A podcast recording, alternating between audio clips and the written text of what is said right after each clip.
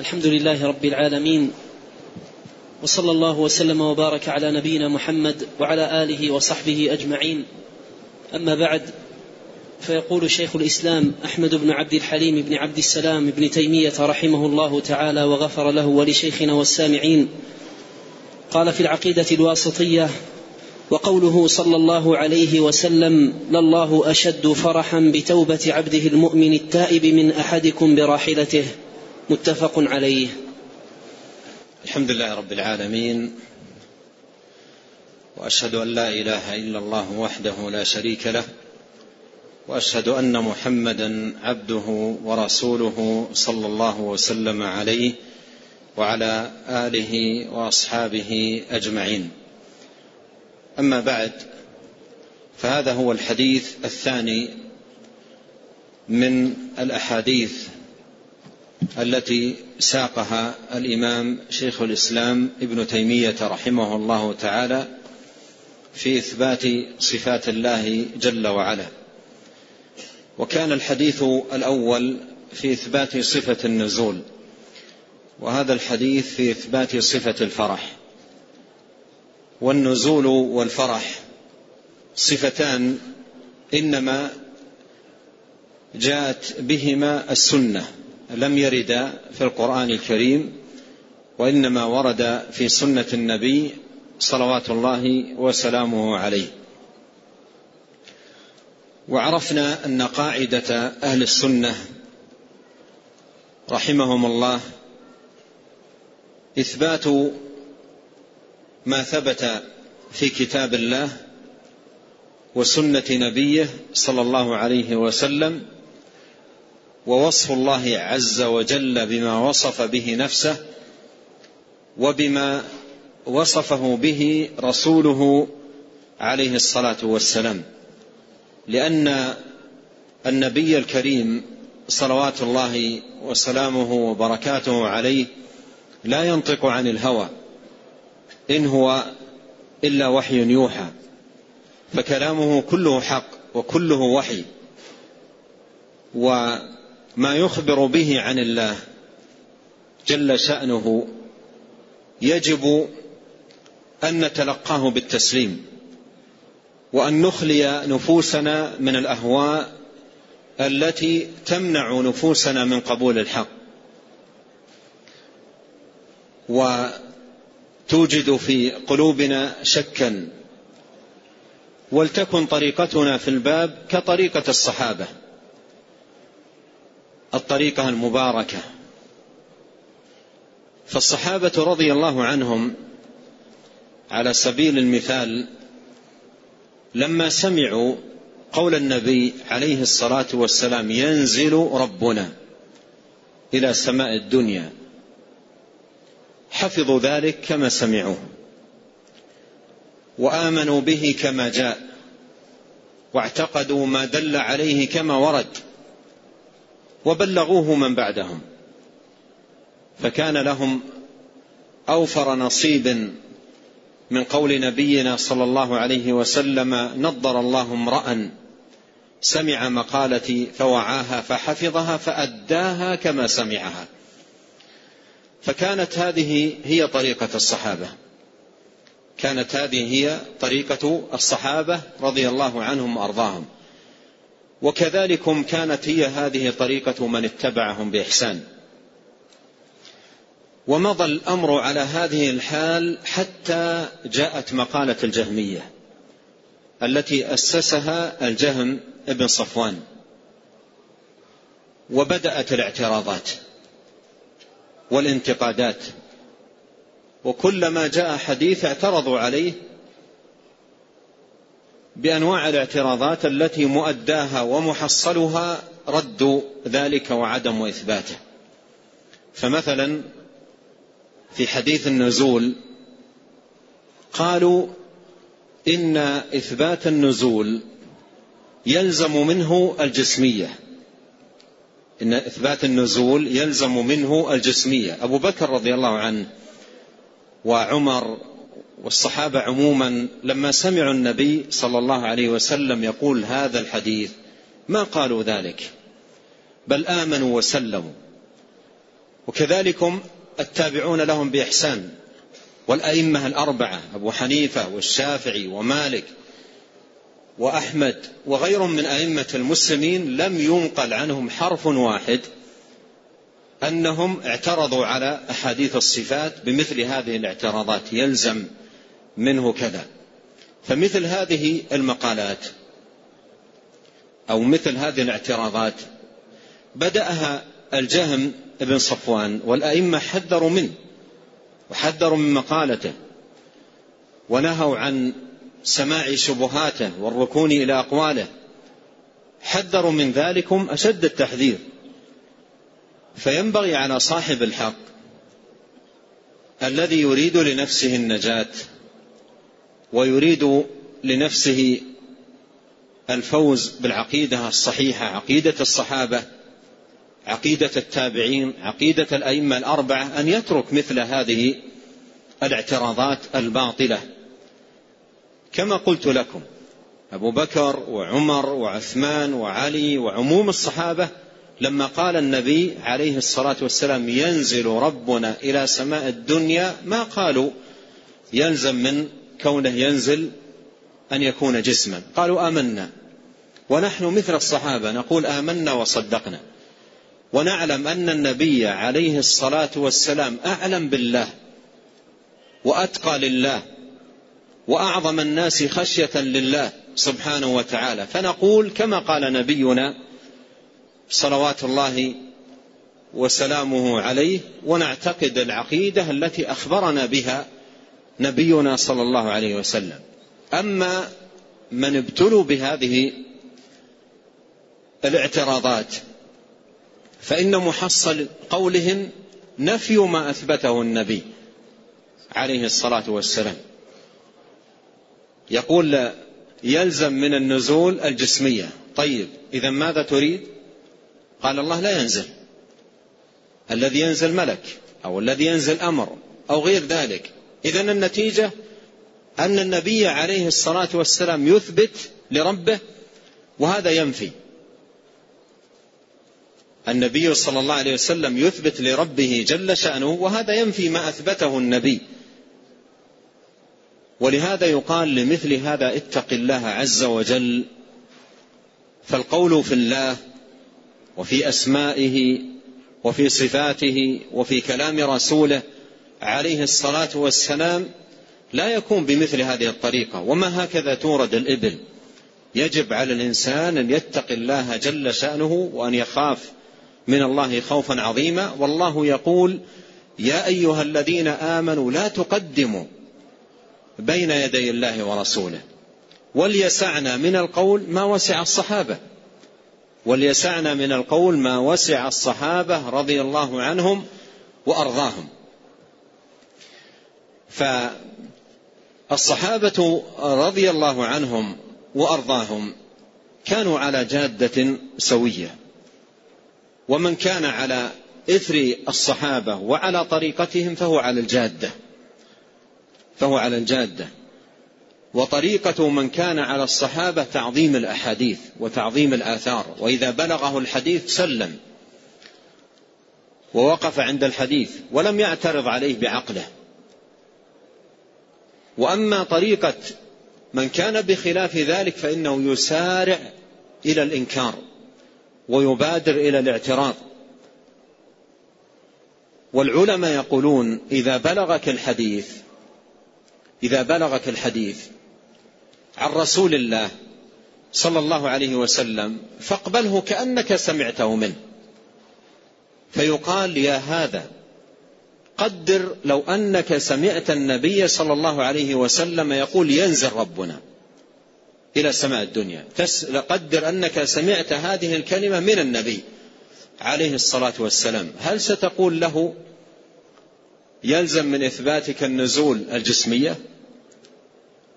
إذا أين الإسلام؟ وأين الإيمان؟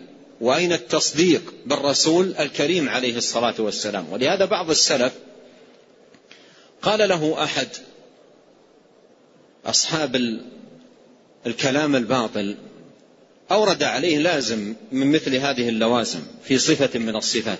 قال لا يلزمني هذا. قال هذا لا يلزمني. أنا لم أثبت إلا ما أثبته الرسول. فإن كنت تدعي أنه لازم فهو لا يلزمني يلزم الرسول صلى الله عليه وسلم. أراد بذلك أن يظهر شناعة شناعة مثل هذا الاعتراض وشناعة مثل هذا الانتقاد وأنه كيف يجرؤ الإنسان على أن يعترض على كلام الرسول عليه الصلاة والسلام بالشبهات العقلية التي ما أنزل الله بها من سلطان. والمسلم يثبت لله جل شأنه صفاته سبحانه على الوجه اللائق به. ولهذا أشرت بالأمس أن الواجب علينا أن نثبت النزول وأن نجيره من التشبيه وأن من يقول ينزل كنزولنا فهذا تشبيه وهو كفر بالله. وأن نجيره من التكييف فمن يحاول أن يقدر كيفية لنزول الله فقوله باطل وضلال. والعقول أعجز من أن تدرك كيفية صفات الله. وكذلك من يتأول النزول بالتأويلات الباطلة فهذا تحريف لكلام الله وكلام رسوله عليه الصلاة والسلام. وكذلك من يجحد الصفات أو يأتي بالأقيسة العقلية الباطلة التي مؤداها نفي الصفات فهذا كله يجر الإنسان إلى البعد عن العقيدة الصحيحة المستمدة من كتاب الله سبحانه وتعالى. وعلى كل المسلم الذي أكرمه ربه سبحانه وتعالى ومن عليه بهذه العقيدة إذا رأى المبتلى بعقيدة غيرها يحمد الله على العافية.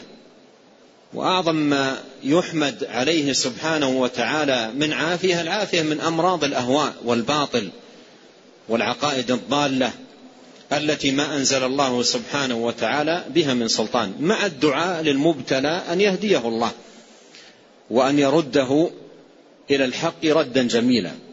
فإن أهل السنة رحمهم الله من طريقتهم أنهم يبينون الحق ويرحمون الخلق.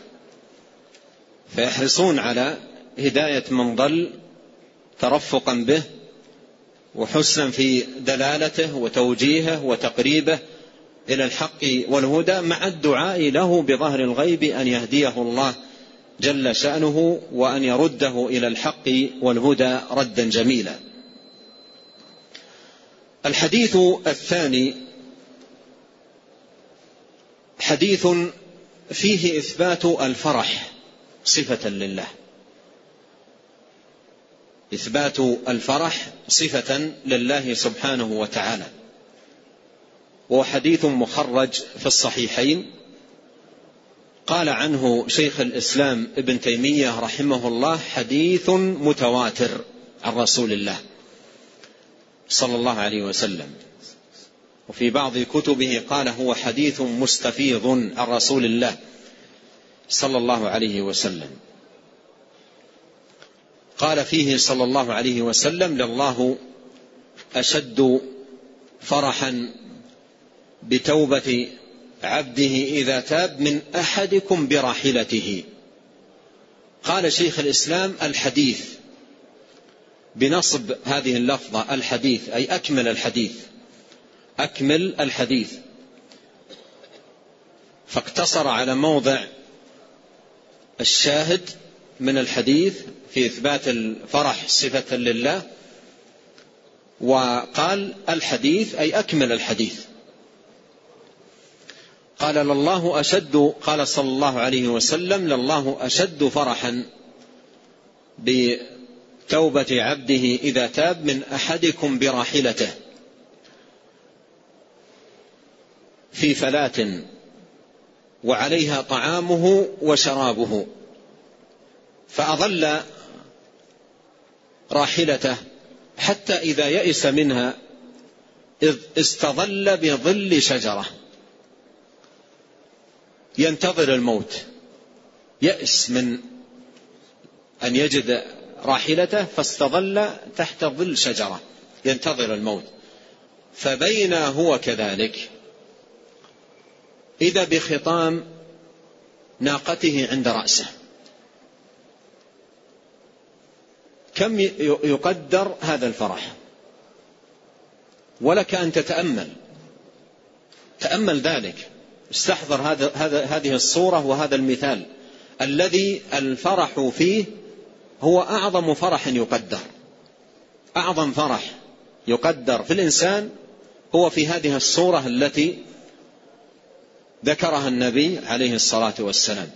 وهذا أيضا مما يبين لنا كمال النصح. كمال النصح. في حديث نبينا عليه الصلاة والسلام. فاختار أعظم مثال يقدر في في الفرح. مثل اختياره لأعظم مثال يقدر في الرحمة. تذكرون الحديث؟ المرأة التي فقدت ابنها في السبي ثم لما وجدته ضمته إلى صدرها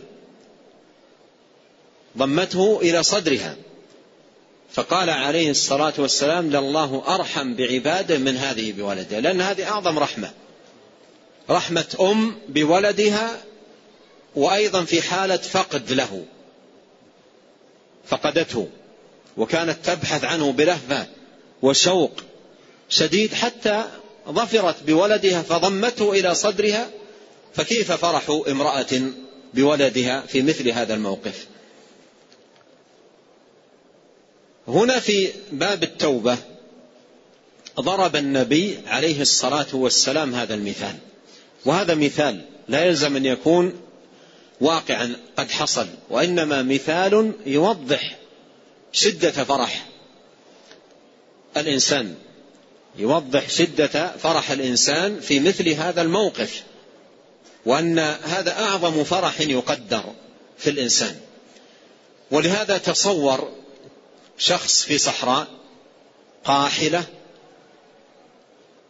مقحطة لا ماء طعام ولا شراب ولا غذاء ومعه ناقته. والناقة عليها الطعام والشراب. وهي التي أيضا تنقله من مكان إلى آخر فأظل راحلته فقدها. بحث عنها هنا وهنا وهنا بحث حتى تعب أعياه التعب من البحث. فذهب إلى شجرة لا طعام ولا شراب ولا راحلة تعب وجوع وعطش. ثم تحت ظل الشجرة مد ساعده ووضع رأسه عليه ونام على جنبه لا ينتظر إلا الموت. لا راحلة ولا طعام ولا شراب ولا أحد حوله فنام وفي نفسه ينتظر الموت. ثم هذا الموت الذي ينتظره موت تدريجي. يشتد به الجوع والعطش والألم والتعب شيئا فشيئا إلى أن يلفظ روحه. فكان ينتظر هذه الحال. ينتظر هذه الحال. ويتصور حاله أنه يموت الآن تدريجيا. فبينما هو بهذه الحال إذا بخطام الناقة يتدلى عند رأسه. كيف فرح هذا الشخص؟ شخص بهذه الصفة كيف فرحه؟ هذا أعظم فرح. أعظم فرح يتصور في الإنسان في مثل هذا الموقف. فانظر كمال نصح نبينا عليه الصلاة والسلام لما اختار هذا المثال العجيب العظيم الذي يدل على كمال نصحه صلى الله عليه وسلم. فإذا بخطام الناقة متدليا فأمسك بخطام ناقته وقال من شدة الفرح اللهم أنت عبدي وأنا ربك. قال عليه الصلاة والسلام أخطأ من شدة الفرح. قال اللهم أنت عبدي وأنا ربك. هذا كفر. لكنه قاله عن ذهول. ذهل من شدة فرحه فعكس الجملة. وقال أنت عبدي وأنا ربك. قال عليه الصلاة والسلام أخطأ من شدة الفرح. كل هذا يبين لنا هذا الفرح الشديد الذي عليه الإنسان في مثل هذه الحال. يقول عليه الصلاة والسلام لله أشد فرحا. لله أشد فرحا. قاتل الله الجهمية يردون ذلك. يقول لا لا يفرح. كل هذا البيان وكل هذا الإيضاح وكل هذا النصح من نبينا عليه الصلاة والسلام ثم يقولون لا يفرح ولا يليق به الفرح. والفرح يلزم منه ويلزم منه ويردون حديث النبي عليه الصلاة والسلام بعقولهم الكاسدة. وأهوائهم الفاسدة. فيا سبحان الله. الصحابة رضي الله عنهم لما سمعوا ذلك لم يقم في قلوبهم إلا إيمان بهذا وتصديق وإقرار. فأورثهم هذا الإيمان وهذا الإقرار خيرا عظيما واقبالا على الله سبحانه وتعالى وإنابة إليه سبحانه وتعالى وتوبة إليه. قال لله أشد فرحا. لله أشد فرحا. بتوبة عبده إذا تاب من أحدكم براحلته. لله أشد فرحا.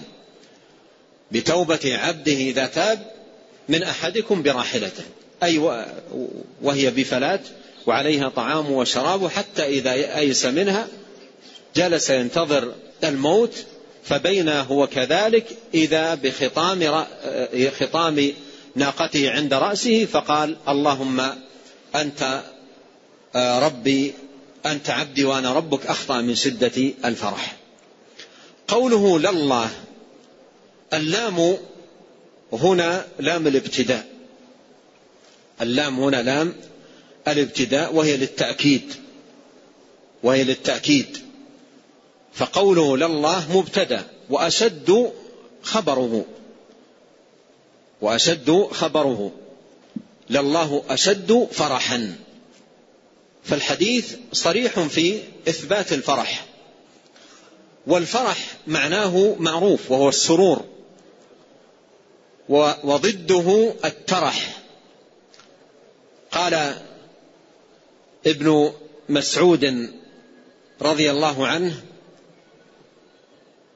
ما ملئ بيت فرحة إلا ملئ ترحة. فالترح ضد, ضد الفرح. والفرح هو السرور. ضده الترح ضده الحزن. فيقول لله أشد فرحا. الفرح هنا صفة مضافة إلى الله وهي صفة فعلية. صفة فعلية. ويضاف أيضا الفرح إلى العبد. ويضاف الفرح إلى العبد.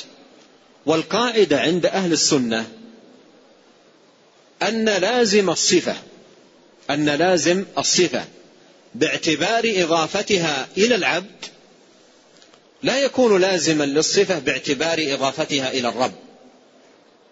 وهذا يقضي على شبهة الجهمية. هذا يقضي على شبهة الجهمية لأن شبهة الجهمية مبنية على الخلط بين اللوازم.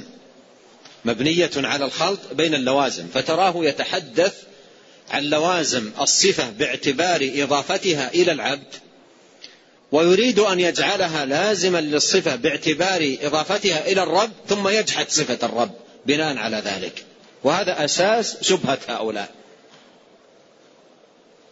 هذا أساس شبهة هؤلاء. القاعدة القاعدة أن لازم الصفة باعتبار إضافتها إلى العبد ليس لازما للصفة باعتبار إضافتها إلى الرب. فرح العبد. قد يلزمه لوازم. قد يلزمه لوازم. بعضها يحمد وبعضها أيضا لا يحمد. فلوازم الصفة باعتبار إضافتها إلى العبد ليس لازما للصفة باعتبار إضافتها إلى الرب. لماذا؟ لأن الإضافة تقتضي التخصيص. ما يضاف إلى الله من الصفات يخصه ويليق بجلاله. وما يضاف إلى العبد من الصفات يخصه ويليق بضعفه ونقصه. ولهذا يقول العلماء الصفة لها ثلاث اعتبارات. الصفة لها ثلاث اعتبارات. الاعتبار الأول من حيث الإطلاق. باعتبار الصفة من حيث الإطلاق دون أن تضاف إلى الرب ودون أن تضاف إلى العبد. مثل أن نقول الفرح العلم آه، الرضا وهكذا. غير مضافة. فلازم الصفة من حيث الإطلاق هو إثبات المعنى الذي تتميز به الصفة. إذا قلنا العلم والفرح هكذا دون أن نضيفها لأحد. ذهنيا أندرك فرقا بين الكلمتين في المدلول أو لا ندرك؟ ذهنيا. أندرك فرقا بين الكلمتين في المدلول إذا قيل الفرح والعلم والرضا. هذه الألفاظ ذهنيا يتميز عندنا. معانيها من حيث المدلول من حيث ما تدل عليه؟ الجواب نعم. العلم يلزم من إدراك المعلوم وهكذا. فهذا باعتبار الإطلاق.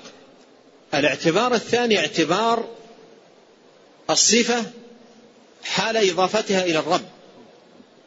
عندما نقول فرح الله رضا الله ضحك الله استواء الله نزول الله إلى غير ذلك. فهنا الصفة باعتبار إضافتها إلى الرب يلزمها لازمها الكمال.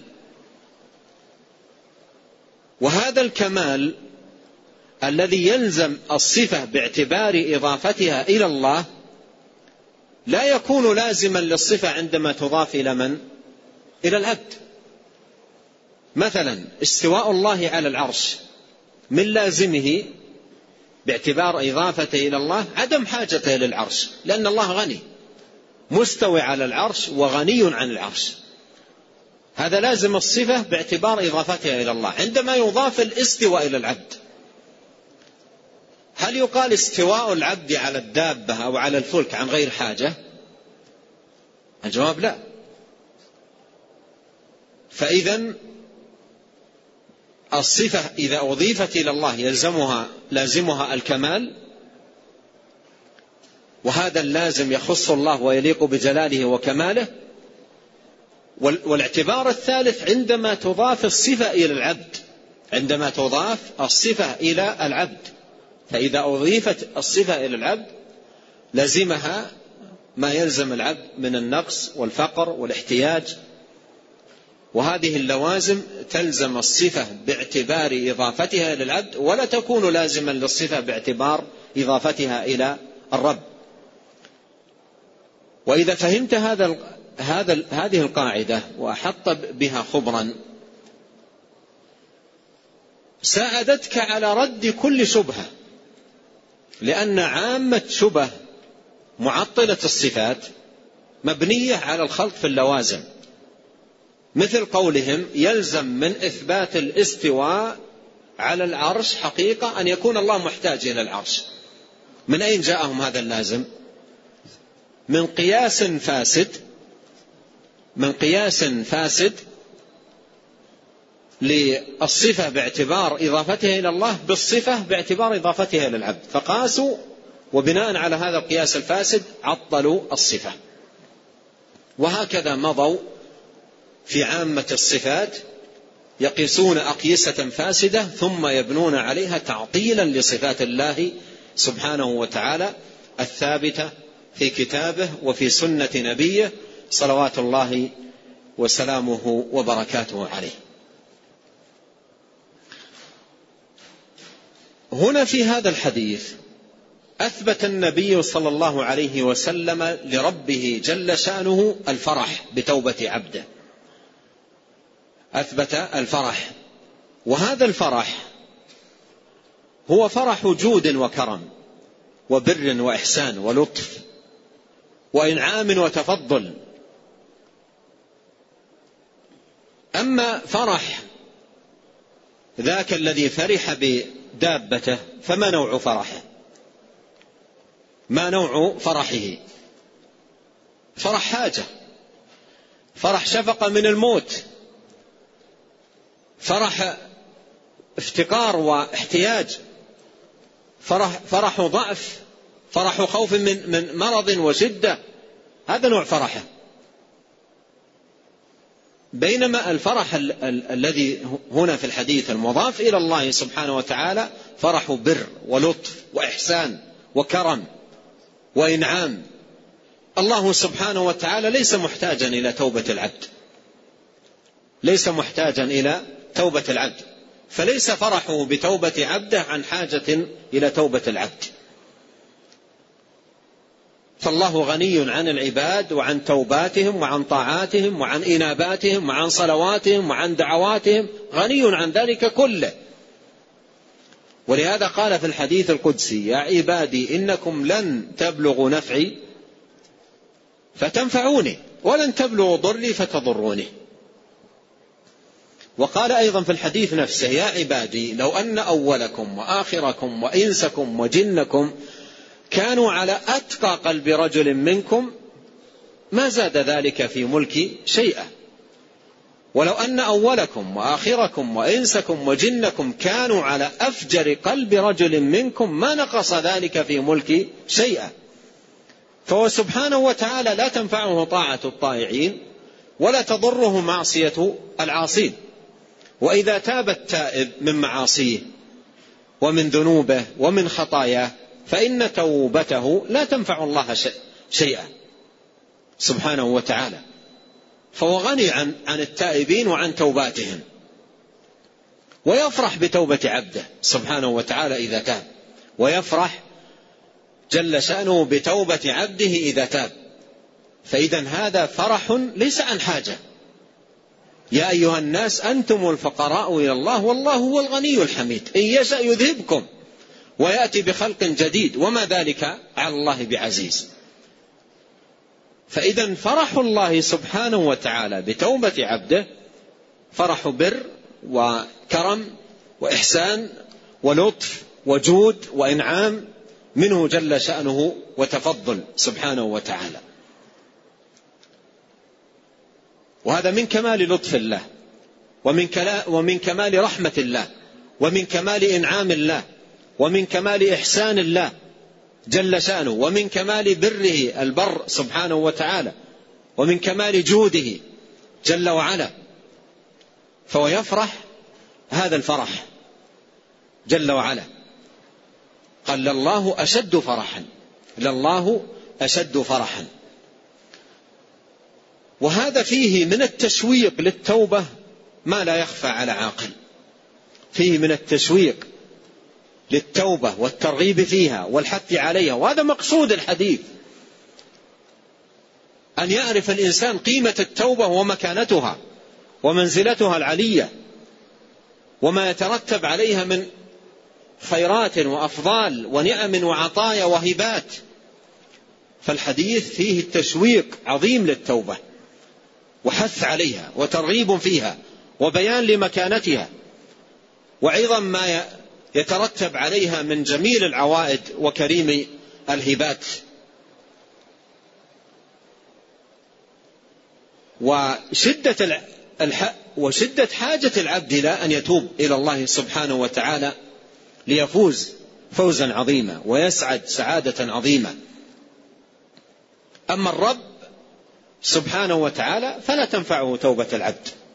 كما أنه جل في علاه لا تضره معصية العبد. ولهذا قال في القرآن من اهتدى فإنما يهتدي لنفسه ومن ضل فإنما يضل عليها. وإذا علم العبد ذلك وإذا علم العبد ذلك وآمن بهذه العقيدة حركت في قلبه التوبة. وهذا وهذه ثمرة مسلكية مستفادة من هذا الحديث العظيم. وفي الحديث أثر العقيدة الصحيحة على العبد. أثر العقيدة الصحيحة على العبد إنابة وتوبة وإقبالا على الله سبحانه وتعالى ورجوعا إليه وطلبا لمرضاته سبحانه وتعالى التوبة إلى الله سبحانه وتعالى. والتوبة تكون من كل ذنب يقبلها جل وعلا. من كل ذنب ايا كان مهما عظم الذنب ومهما كبر. ولهذا قال جل وعلا قل يا عبادي الذين أسرفوا على أنفسهم لا تقنطوا من رحمة الله. إن الله يغفر الذنوب جميعا. وأعظم الذنوب الشرك. والله يقبل توبة المشرك إذا تاب. ومن الذنوب العظيمة البدع المضلة سواء البدع الكلامية أو البدع المسلكية. ومن الذنوب المعاصي بأنواعها وأصنافها. وباب التوبة من كل ذلك مفتوحة. والله سبحانه وتعالى يقبل توبه التائب من أي ذنب ومن أي جرم. إن الله يغفر الذنوب جميعا. إنه هو الغفور الرحيم. ومن لم يتب فإنه بتركه للتوبة ظلم نفسه. من لم يتب فإنه بتركه للتوبة ظلم للتوبة ظلم نفسه. ومن لم يتب فأولئك هم الظالمون. ظلموا أنفسهم. والذي يتوب إلى الله سبحانه وتعالى ويحقق التوبة يكون حقق الفلاح. وتوبوا إلى الله جميعا. أيها المؤمنون لعلكم تفلحون. أي فلاحكم في الدنيا والآخرة بالتوبة إلى الله سبحانه وتعالى. والتوبة التي ينال بها الفلاح وأهلها هم المفلحون تجمع أمرين وهما الإقلاع عن الذنوب والإقبال على الطاعات. الإقلاع عن الذنوب والإقبال على الطاعات. فالتوبة عودة إلى الله سبحانه وتعالى بفعل ما أمر وترك ما نهى عنه وحضر. فليست التوبة مختصة بارتكاب المنهي. بل إنها كذلك تشمل ترك المأمور. فترك المأمور ذنب يجب التوبة منه. كما أن فعل المنهي ذنب تجب التوبة منه. والله سبحانه وتعالى دعا عباده إلى طاعته بفعل ما أمر وترك ما نهى عنه وزجر. سبحانه وتعالى. فالتوبة تجمع الجانبين. تجمع فعل المأمورات وترك المنهيات. فإذا كان الإنسان يترك المأمور يترك المأمور ويفعل المنهي فخسر بذلك نيل أو أن يكون من أهل الفلاح. فالفلاح يكون بالتوبة إلى الله سبحانه وتعالى بفعل ما أمر وترك ما نهى عنه سبحانه وتعالى وزجر. فإذا ترك الأوامر ذنب يتاب منه وفعل المناهي ذنب يتاب منه. وبعض الناس تكون توبته عن ترك عن فعل تكون توبته عن فعل المناهي وارتكاب الكبائر ويغفل التوبة من تركه للواجبات التي أوجبها الله سبحانه وتعالى عليه. والتوبة رجوع إلى الله سبحانه وتعالى بفعل الأوامر وترك النواهي وبهذين يكون الفلاح. وبهذين يكون الفلاح. ولها شروط لا بد منها. لها شروط لا بد منها. أولها أن تكون خالصة لله. والله يقول توبوا إلى الله. فالتوبة إلى الله. وتوبوا إلى الله. أي مخلصين. تبتغون بتوبتكم أجر الله وثوابه. والنجاة من سخطه سبحانه وتعالى وعقابه. أما إذا ترك الإنسان أما إذا ترك الإنسان ما نهي عنه ولم يكن بذلك متقربا إلى الله ولم يكن بذلك متقربا إلى الله سبحانه وتعالى. لا يعد هذا في جملة عمله الصالح لأنه لا يدخل في جملة عمل العبد الصالح إلا ما ابتغي به وجه الله. لا يدخل في جملة عمل الإنسان الصالح إلا ما ابتغي به وجه الله. فالله لا يقبل من العمل إلا الخالص الذي ابتغي به وجهه سبحانه وتعالى. فإذا ترك الإنسان المعصية لغرض ما مثلا لمصلحة دنيوية لوقاية من مضرة معينة لحفظ جاهه مثلا إلى غير ذلك من الأغراض لا تدخل في عمله الصالح. التوبة عمل صالح ولا تدخل في جملة عمل الإنسان الصالح إلا إذا كانت لله وتوبوا إلى الله. فيترك الذنب متقربا إلى الله يفعل الواجب متقربا إلى الله سبحانه وتعالى. ومن أراد الآخرة وسعى لها سعيها وهو مؤمن فأولئك كان سعيهم مشكورا. فالسعي لا يكون مشكورا مرضيا مقبولا عند الله سبحانه وتعالى إلا إذا كان بهذا القيد وبهذا الشرط. ثم للتوبة شروط ثلاثة لا بد منها إضافة إلى ما سبق. أحدها يتعلق بالماضي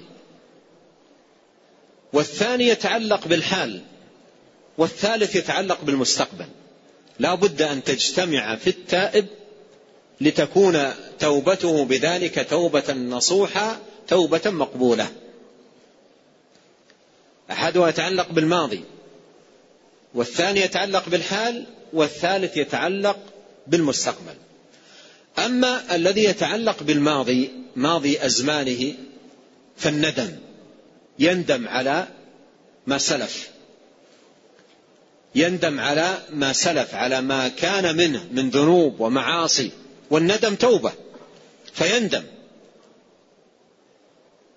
على ما مضى من من ذنوب وما مضى من في في حياته من أخطاء وذنوب فهذا شرط في التوبة أن يندم على ما مضى.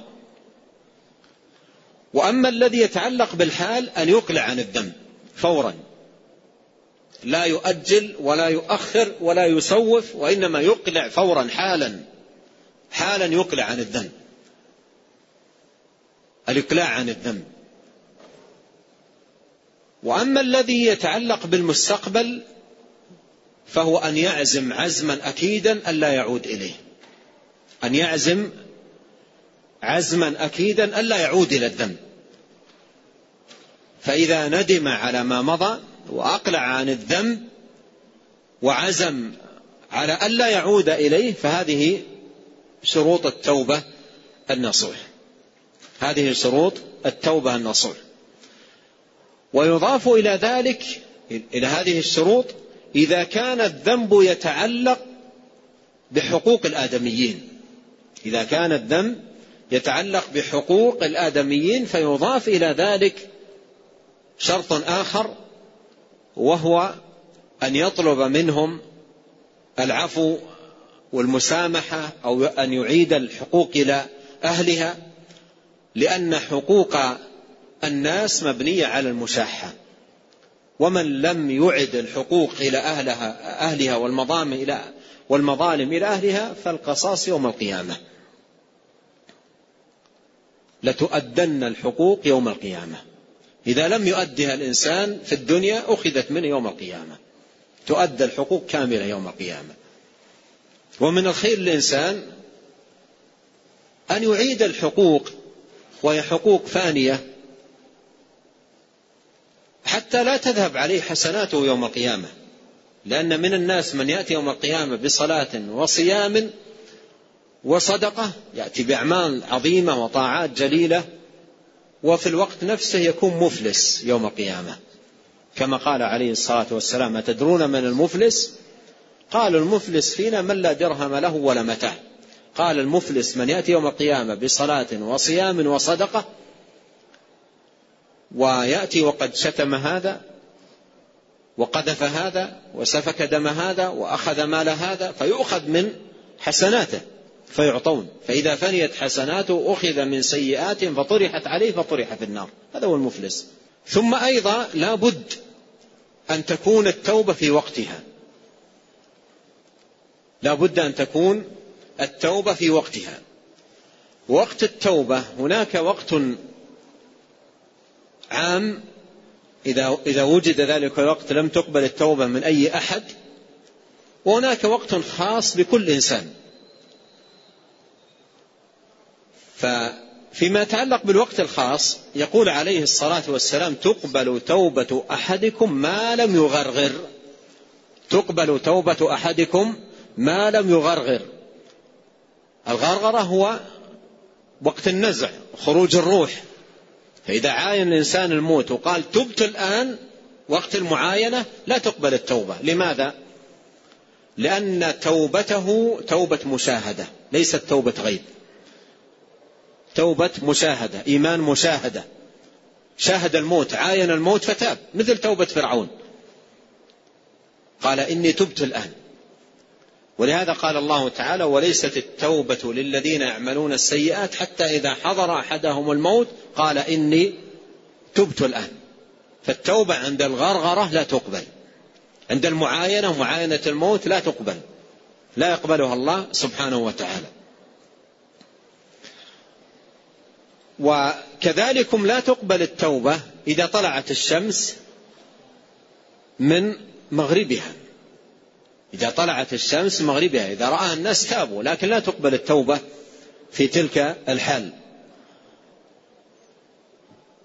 فإذا وفق الله سبحانه وتعالى العبد وأكرمه ومن عليه بمعرفة هذه المعاني العظيمة فينبغي أن يجاهد نفسه المقصرة الظالمة الخاطئة على التوبة إلى الله سبحانه وتعالى. فيكون عبدا تائبا منيبا.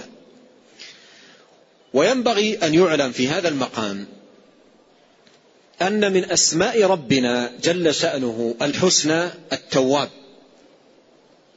من أسمائه سبحانه وتعالى التواب. والتواب صيغة مبالغة تدل على عظم توبته وكثرة توبته سبحانه وتعالى على عباده. وتوبته على عباده التي يدل عليها اسم التواب هي توبتان. توبة قبل توبة العبد توبة منه على عبده قبل توبة العبد وتوبة منه على عبده بعد توبة العبد. أما التي قبل توبة العبد فهي توفيقه لعبده للتوبة كما قال الله سبحانه وتعالى ثم تاب عليهم ليتوبوا. هذه قبل هذه توبة قبل أن يتوبوا. هذه توبة من الله عليهم قبل أن يتوبوا. ثم تاب عليهم ليتوبوا. هذه التوبة التي قبل توبة العبد هي شرح صدر العبد للتوبة وتوفيقه لها وأن يهيئ للعبد اسبابا ليتوب إما برجل ينصحه أو كتاب يقرأه أو موعظة يسمعها. يهيئ الله له سبحانه وتعالى يهيئ له سبحانه وتعالى سببا يكون به أو تكون به توبة العبد. هو الذي يتكرم سبحانه وتعالى ويشرح العبد يشرح صدر العبد للتوبة وهو الذي يتفضل على العبد بالتوبة ثم من كرمه وجوده ومنه ولطفه وإحسانه يفرح بتوبة عبده. سبحانه وتعالى يفرح بتوبة عبده إذا تاب وهو الذي شرح صدره وهو الذي يسر أمره وهو الذي ساقه ووفقه للتوبة. لا يتوب إلا من هداه الله للتوبة. اللهم اهدنا أجمعين وتب علينا يا تواب. لا يتوب إلا إذا وفقه الله وهداه. قال ثم تاب عليهم ليتوبوا. فهذه توبة من الله قبل توبة العبد بتوفيق العبد للتوبة وشرح صدره لها. ثم توبة منه بعد توبة العبد وهي قبول التوبة. قبول التوبة. وهو جل وعلا يقبل توبة التائب إذا تاب. يقبل توبة التائب إذا تاب. إذا هو تواب. يوفق للتوبة وتواب يقبل التوبة. جل وعلا. تواب يقبل يوفق للتوبة وتواب يقبل التوبة. ولهذا المسلم يسأل الله أن يعينه لأن يتوب وأن يوفقه لأن يتوب وأن يشرح صدره لأن يتوب وفي الوقت نفسه أيضا إذا أكرمه الله بالتوبة والإنابة يسأل الله أن يقبل منه توبته وأن يقبل منه متابه وأن يغفر له ذنبه. والتوبة باب عظيم مبارك باب عظيم مبارك يحتاجه المسلم في كل أوقاته يحتاجه المسلم في كل أوقاته. وكما قال عليه الصلاة والسلام كل بني آدم خطاء وخير الخطائين التوابون. كل بني آدم خطاء وخير الخطائين التوابون. فالعبد يحتاج دائما وابدا أن يتوب وأن ينيب إلى الله سبحانه وتعالى من تقصيره من إخلاله من أخطائه من معاصيه من ذنوبه. والتواب كثير التوبة. التواب من عباد الله كثير التوبة. وخير الخطائين التوابون. التواب هو كثير التوبة من العباد. الذي دائما يحاسب نفسه يعاتبها يندم يرجع إلى الله سبحانه وتعالى يستغفر من ذنوبه وخطاياه. يجاهد نفسه على البعد عما يسخط ربه سبحانه وتعالى ومولاه فإذا كان العبد بهذه الصفة فهو مفلح. إذا كان العبد بهذه الصفة فهو مفلح. وفي هذا المقام ينبغي للعبد الذي أسرته الذنوب وكبلته الخطايا أن يتسبب لنفسه بأسباب تكون داعيا لشرح صدره وتوفيق من الله له للتوبة إلى الله. ولا يحقرن من العمل شيئا. لا يحقرن من العمل شيئا. فعليه أن يدعو الله أن يدعو الله سبحانه وتعالى يسأل الله يرجو الله يدعو الله الدعاء مفتاح كل خير. الذي أسرته الذنوب لا, لا يبخل على نفسه أن يدعو ربه مرات وكرات يا رب اهدني للتوبة. يا رب اشرح صدري للتوبة. يا رب أعذني من سبيل الضلال. يا رب خذ بناصيتي للخير. لا يبخل على نفسه بالدعاء والالتجاء إلى الله. ويتبع هذا الدعاء بمجاهدة للنفس. واخذ بالأسباب. ورب عمل صالح يسير عنده يشكره الله سبحانه وتعالى له فيكون سببا لتوبته. وإنابته ورجوعه إلى الله سبحانه وتعالى. والرب جل شأنه شكور جل وعلا كما أنه سبحانه وتعالى تواب. نسأل الله الكريم رب العرش العظيم أن يغفر لنا أجمعين وأن يمن علينا بالتوبة النصوح وأن يصلح لنا شأننا كله وأن لا يكلنا إلى أنفسنا طرفة عين. إنه تبارك وتعالى سميع الدعاء وهو أهل الرجاء وهو حسبنا ونعم الوكيل والله أعلم وصلى الله وسلم على رسول الله. نعم. أحسن الله إليكم وبارك فيكم ونفعنا الله بما قلتم وغفر الله لنا ولكم وللمسلمين. يقول السائل نحبكم في الله. ما توجيه حديث أن التوبة حجبت عن صاحب البدعة مع العلم أن باب التوبة مفتوح؟ أسأل الله جل في علاه أن يجعلنا أجمعين من المتحابين في الله. والحديث إن الله احتجر التوبة هذا فيه دلالة على غلظ البدعة وسوء أثرها على صاحبها. وذلك أن البدعة أمرها خطير جدا لأن صاحبها يرى أنه على حق. فإذا ما نوصح صاحب بدعة ودعي إلى التوبة منها لا يقر أنه مخطئ أصلا ولا يقر أنه مذنب بل يرى أنه هو على الصواب. بينما صاحب المعاصي الأخرى والذنوب الأخرى إذا دعي للتوبة تجده يقول أنا مقصر وأنا مخطئ وأنا أعرف أنني مخطئ وربما قال لك ادعو الله أن يوفقني للتوبة. اسأل الله أن يعينني على التوبة بينما صاحب البدعة لا يخاصم ويجادل عن بدعته. فهنا الفرق بين البدعة والمعصية. ولهذا قال إن الله احتجر التوبة على كل صاحب بدعة حتى يدع بدعته. وليس معنى الحديث أن من كان صاحب بدعة لا يتوب. ليس هذا معناه كثير من أهل البدع وفقهم الله سبحانه وتعالى للتوبة وشرح صدورهم للتوبة وهداهم للتوبة. لكن الحديث يبين غلظ شأن البدعة لأن صاحبها يرى أنه على حق. بخلاف المعصية فإنه يرى نفسه على خطأ وعلى معصية. نعم. أحسن الله إليكم. يقول هذا السائل هل هناك صلاة للتوبة؟ وإن كانت فما كيفيتها؟ آه، صلاة معينة للتوبة لا أعلم ذلك لكن المسلم يتوب إلى الله ويقبل على الصلاة وعلى العبادة وعلى آه، الالتجاء إلى الله والإنابة إليه وكثرة الدعاء. نعم. أحسن الله إليكم. يقول هل التوبة والاستغفار بمعنى واحد؟ لا ليس بمعنى واحد. التوبة آه، عرفنا معناها رجوع إلى الله عز وجل بفعل ما أمر وترك ما نهى عنه وزجر بشروطها وضوابطها التي مر مع مرت معنا. والاستغفار دعاء. الاستغفار دعاء.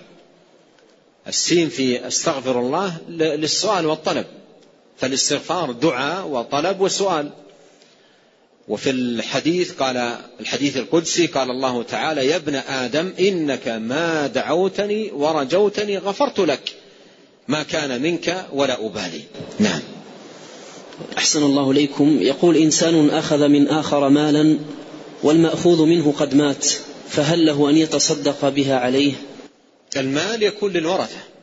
المال الذي له عنده يكون لورثته فيبحث عن الورثة ويقول لهم هذا مال كان عندي لوالدكم ويسلمه لهم ويكون آه، مساره مسار المال الذي للورثة. نعم.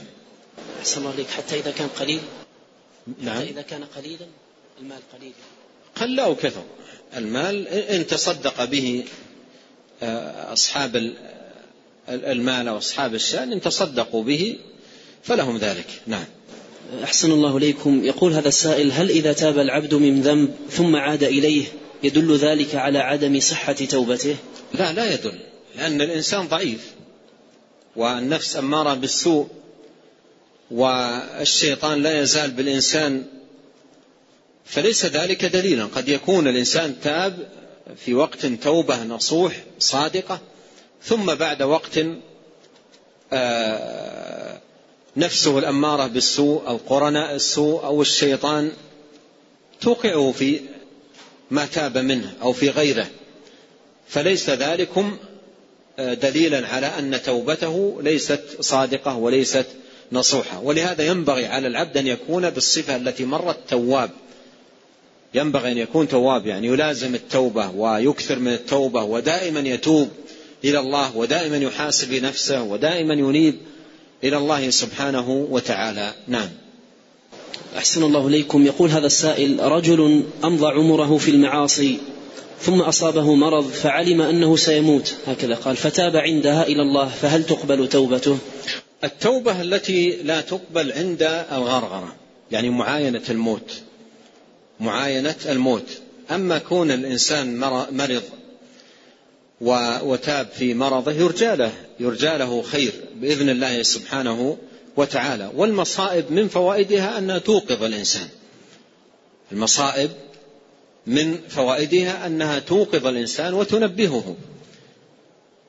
وتجعله يعود يحاسب نفسه يندم يرجع إلى ربه جل وعلا. وأما التوبة التي لا تقبل هي التي تكون عند المعاينة عندما يعاين الموت ويغرغر يعاين الموت هنا لا تقبل التوبة. نعم. أحسن الله إليكم يسأل عن علامة قبول التوبة. على كل من آه، جاء بشروط التوبة يرجو بذلك بأداء التوبة بشروطها يرجو بذلك رحمة الله وفضله سبحانه وتعالى ويرى من نفسه خيرا إقبالا على الطاعات والعبادات وكراهية للمعاصي وبعدا عنها فهذه من الأمارات والعلامات. لكن لا يجزم الإنسان لنفسه بتزكية أو فضل أو آه، نحو ذلك لا يزكي نفسه لكنه يرجو رحمة الله وإذا رأى من نفسه إقبالا على الخير وبعدا عن عن المعاصي فهذه من من الأمارات الدالة على الخير إن شاء الله. نعم. أحسن الله إليكم. هذا يطلب الدعاء أن يهديه الله جل وعلا. نسأل الله الكريم لنا أجمعين وللسائل على وجه الخصوص أن يهدينا إليه صراطا مستقيما. اللهم أعنا ولا تعن علينا وانصرنا ولا تنصر علينا وامكر لنا ولا تمكر علينا واهدنا ويسر الهدى لنا وانصرنا على من بغى علينا. اللهم اجعلنا لك شاكرين لك ذاكرين إليك أواهين منيبين لك مخبتين لك مطيعين. اللهم تقبل توبتنا. اللهم تقبل توبتنا اللهم تقبل توبتنا واغسل حوبتنا وثبت حجتنا واهد قلوبنا وسدد ألسنتنا واسلل سخيمة صدورنا.